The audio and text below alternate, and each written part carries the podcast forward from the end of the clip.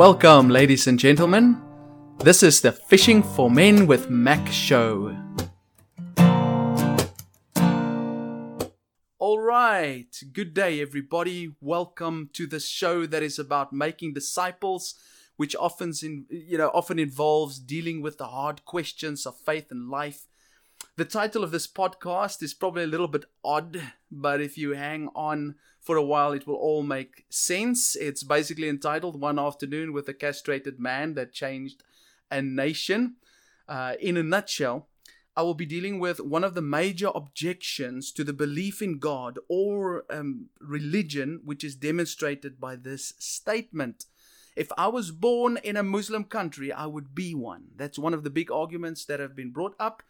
And there's much to discuss on this. So, to make it more focused, I will focus uh, in this podcast a little bit more narrowly on the African perspective. However, I hope that there'll be some things that will be valuable to you as we go along. And so every Sunday, I teach a group of students uh, on the topic of reaching their friends and, and family and whoever comes across their path. Basically, it's about fishing for men. And so one Sunday, the study diverted a little bit from where we were going um, because I was originally teaching on the book of Galatians. Um, but I was glad this topic came up as, as they said, look, we want to talk about how to make disciples. And so I challenged them to go home and to try to connect with one person at least that doesn't know Jesus, even if it's a person not immediately in their lives, and, and to sort of ask the question to that person, you know, what do you believe in? Do you believe in God or, or any type of God or what is it? You know, can I talk to you about Jesus? Well, anyways, the first person that came back to me, I'm just going to call him M, you know, just not going to mention his, his name, is a young African man from one of our border countries. And he's the first guy that came back to me and he, and he sent me some messages on WhatsApp and he, and he said he tried to connect with some of his acquaintances. I'm not sure if it's family members or friends, etc. But they, they sent him just three photos in response to his outreach to them with faith. And I want to read to you what those three, you know, it's one of these memes it's some of these meme photograph stories. And so here they are. This was the first one. It's a it's a picture of a book, and the title of the book is this: How to Make a Negro Christian. And then there's a little writing at the bottom that says the following: This is a book written during the slavery period in America by Reverend Dr. Charles Colcock Jones. He was a major slave owner that owned three plantations. He developed as a, a, system to make slaves more submissive and easier to control by converting them to Christianity. Over time, his methods proved highly successful and became standard operating procedures for most slave owners. So you can already sort of get an idea that, that M's friends believe that Christianity was something introduced by the West towards uh, to, in in the lives of African people specifically to control them. So Christianity was a tool used by some white folks to um, make better slaves of African people. That's the first picture. The second picture was this. It says religion, the world's most successful pyramid scheme. Every member rec- recruits their own kids, and so I think you're getting the gist of this. Um, people have the faith that they have because they got it from their parents or it's because of the culture that they grew up in. We're going to talk about that. And then the third one is you are a Christian because South Africa was colonized by Britain, a Christian nation. If it was colonized by an Islamic nation, you would be a Muslim. Your name would be Muhammad Allah Dlamini. So relax with your Christianity nonsense okay, I, I, think those are quite cool. And in case you don't get it, um, I think the issues are quite clear. But just in case, let me let me summarize to you what is going on. Just some of the things that I'm picking up. Firstly, it seems to indicate these these photos he sent to me seems to in- indicate the idea that Christianity is a Western religion imposed on Africans even in the days of slavery and also during the colonial eras. The point that these people assume is that Christianity is foreign to Africa. It is a form of faith that belongs to white people. So it came from America or Europe or somewhere. Secondly, if Christianity is true, then God is being unfair because people born in Christian countries have the advantage of growing up with the true faith, where, whereas people in Muslim countries, for example, they don't. And therefore, they say that religion is just a cultural idea carried over from one generation to the next. And, and I must be honest, that's a good and challenging argument. It's a good argument. And to show that this is not an, an uninformed or silly challenge that people pose, um, I've included a short clip of the debate between Peter Singer and John Lennox. Now, Peter Singer um, basically provides two reasons why he cannot be a Christian. And this is one of the arguments that he points out. And I'm, I'm not going to explain it f- for him. I'm going to play the clip for you so you can hear it yourself. Now, Peter Singer is an atheist and he's a moral philosopher um, that is well known throughout the world. He's from Australia. And here he explains his argument quite well. Here's the clip. The first argument is that. Um, Although we may live in a society in which most religious believers are Christians, or since we're talking about the God of the Bible, let's group together Christians and those of the Jewish faith. Um, most religious believers come from, from here, come from one of those two religions, and if we want to broaden this to the Abrahamic traditions, we can include Muslims as well. We know, as a matter of, of sociological fact, that if they had been brought up in other cultures with different religious beliefs, let's say in India, they would have been much likely, more likely to be Hindus. Or if they had been brought up in Islamic countries, the Christians and Jews would have been much more likely to be Muslims. So um, there's a kind of relativism about religious belief that should at least lead us to a skeptical attitude towards it. Is it just you know, is it just a coincidence that John is a Christian when his parents were Christians? It's surely not just a coincidence. It's surely that cultural tradition which made it easier for him to accept that belief. Now, I don't really want to go into this debate fully fledged now, but I, I, also can't leave you without some sort of answer to that. And, you know, I'm not really going to try and give an answer, maybe just a few thoughts just now, but um, let me play you how John Lennox responded to that. And it, it's quite cool. So, John Lennox is a, is a, is a Christian apologist and, and a scientist, and this is how he responded to that objection brought up by parents who were Christians, I was indeed. Peter, can I ask you, were your parents atheists? Hmm, my mother was certainly an atheist. Um, my father was uh, yeah. maybe more agnostic. So you're perpetuating the faith of your parents too, like I am? Um, it's not a faith, in my view. Oh, well, of course it's, it's a faith. Don't you believe it? I don't have faith in any being. I think the point I'm making, Peter, that this is the genetic fallacy, as you well know. So John Lennox talks here about the genetic fallacy. You can go Google that, it will give you a better understanding. But let me explain how I see this. Just because your parents believe something doesn't mean that you will believe it too, right? I'm sure as you listen to this, there are some things that your parents believe that you don't believe. Now, I, I, am sure you have, and I have too. I've met many preacher kids who don't respect the God of the Bible. In actual fact, the preacher kids are usually worse. Oh, it's often the case, all right? I've seen many Muslims whose children turn Christians. Iran, for example, at the moment is a Muslim nation.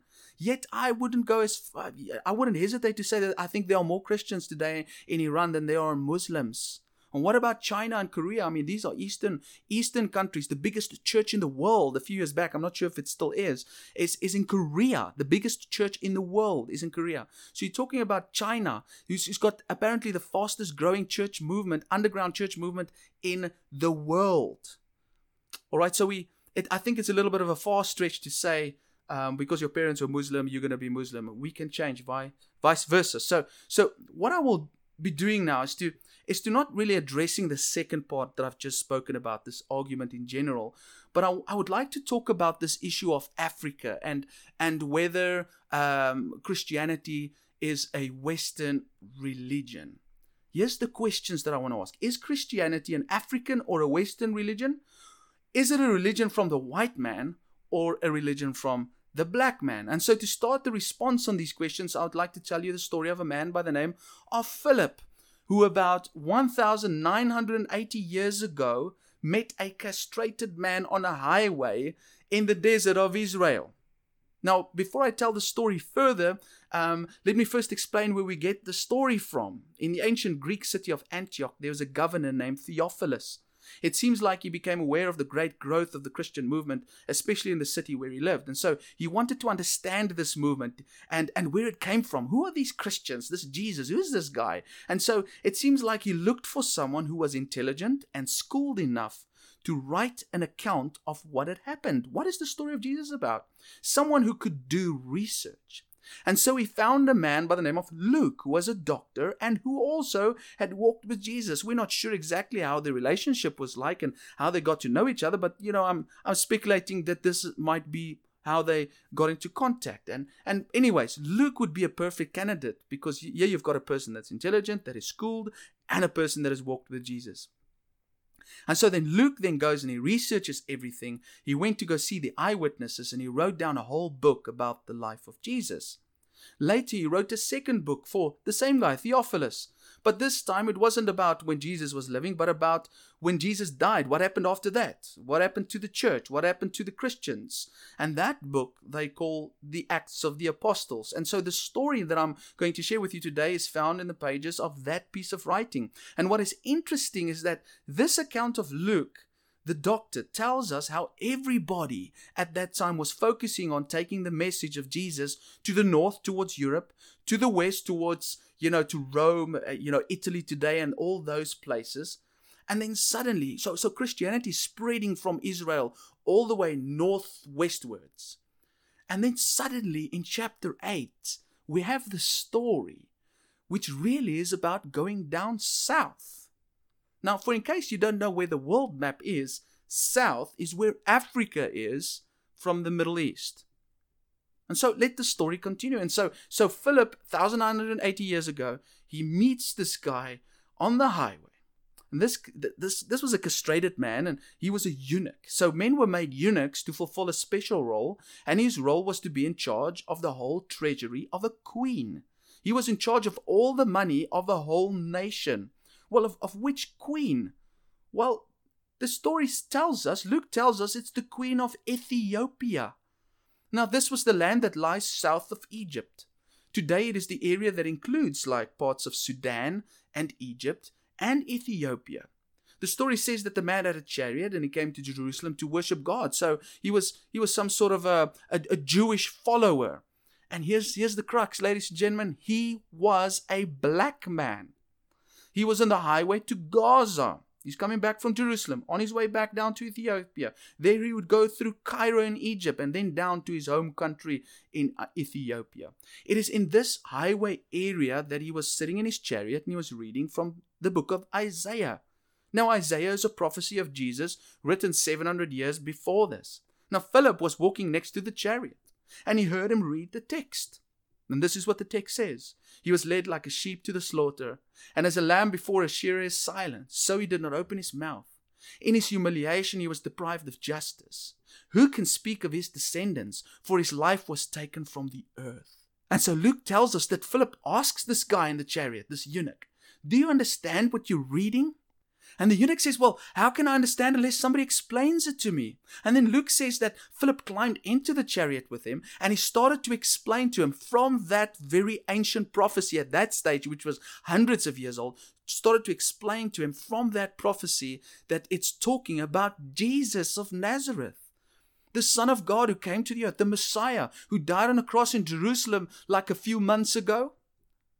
And, and he told him this whole story of Jesus. And then uh, Luke records that the, the eunuch said to him, Listen here, man, why can't I be baptized? Look, here's water. And, and Luke says that they got out of the chariot, they went down into the water, and Philip baptized him in the name of Jesus. And those of you don't know what baptism is, that's officially the moment that you decide that you're going to be a follower of Jesus and you sign up to be a servant of Jesus Christ, that you adhere to him, that you believe that he's the God of the universe. And so here's the first black African man getting baptized on his way to Africa.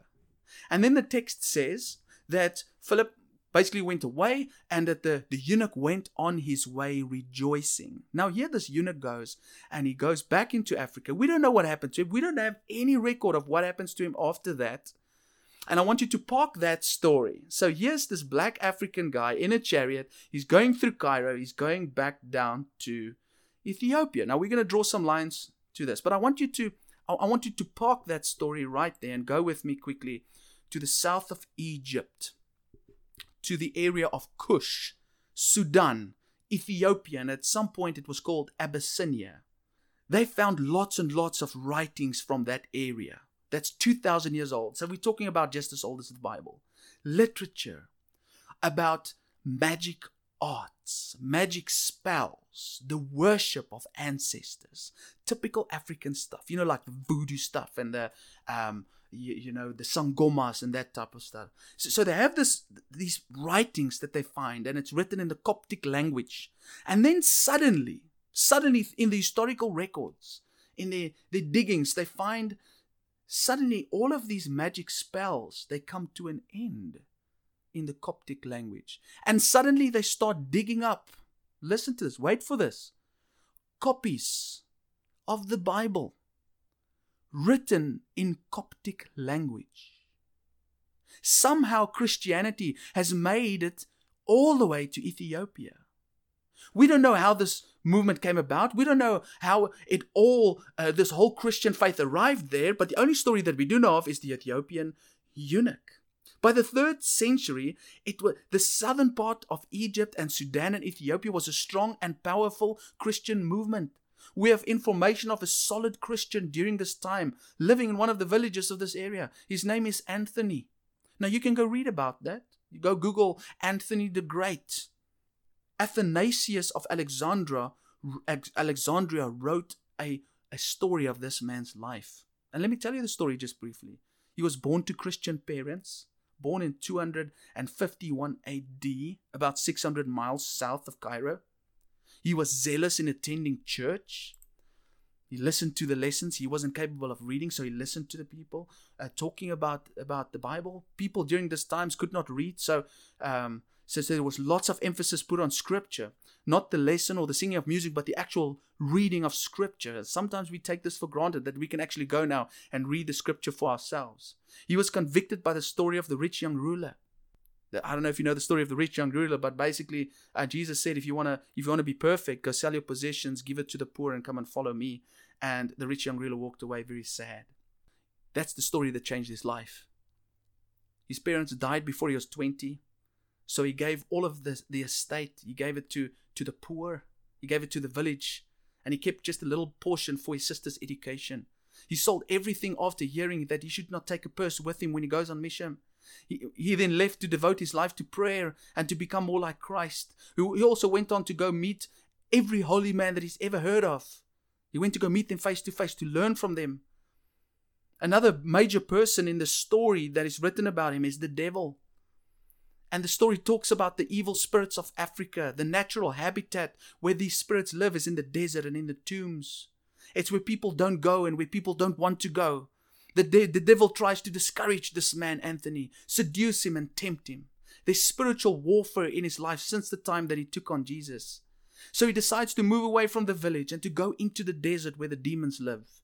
He challenges the demons in their own territory. He takes food and water with him. He's alone there. A host of demons then beat and torture Anthony.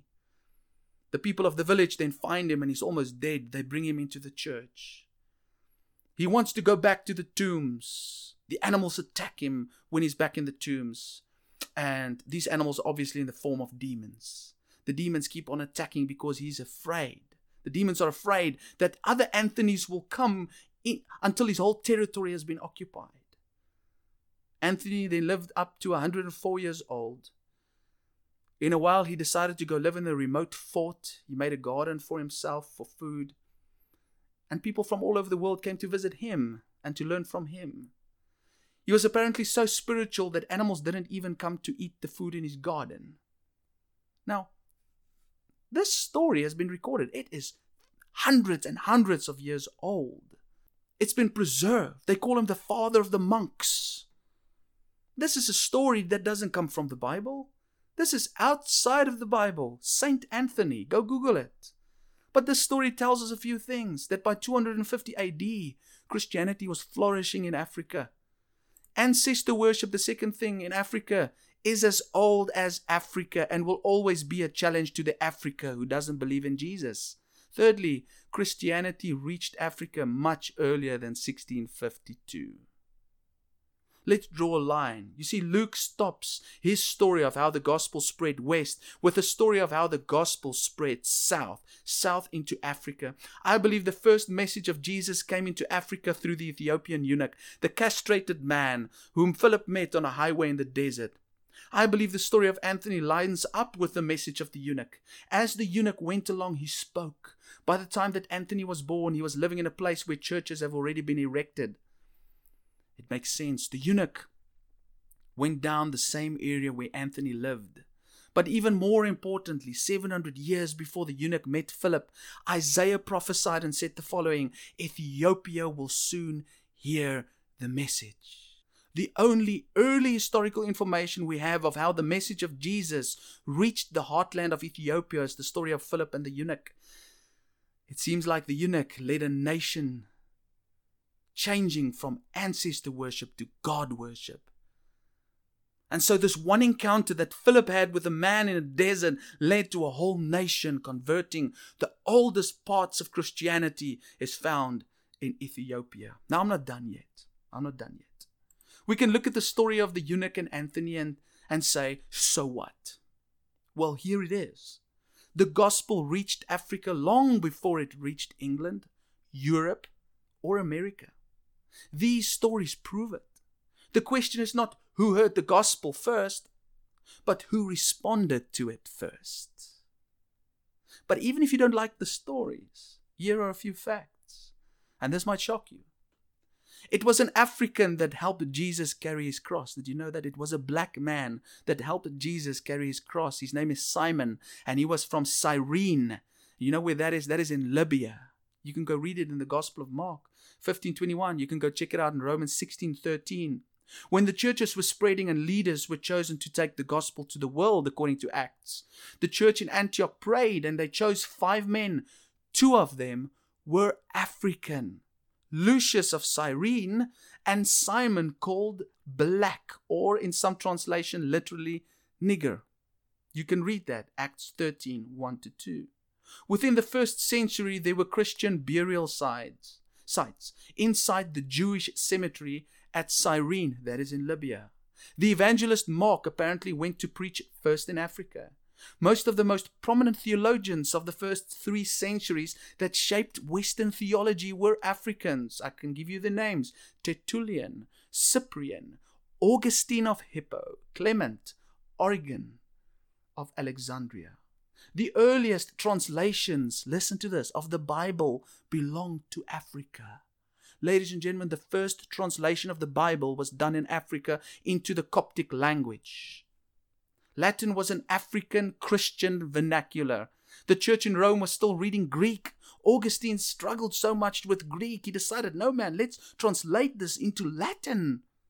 And so he translated into the North African Latin, systematic theology, the commentary that we that we study the Bible with, textual criticism, those are all birthed in Africa. Ladies and gentlemen, Christianity was in Africa before the white man came and before Islam came.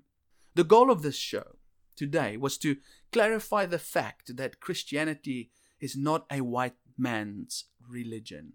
In actual fact, when Christianity started, there were more black African converts than Caucasian converts because Europe hasn't really been reached yet. Therefore, Christianity is a faith of our African fathers.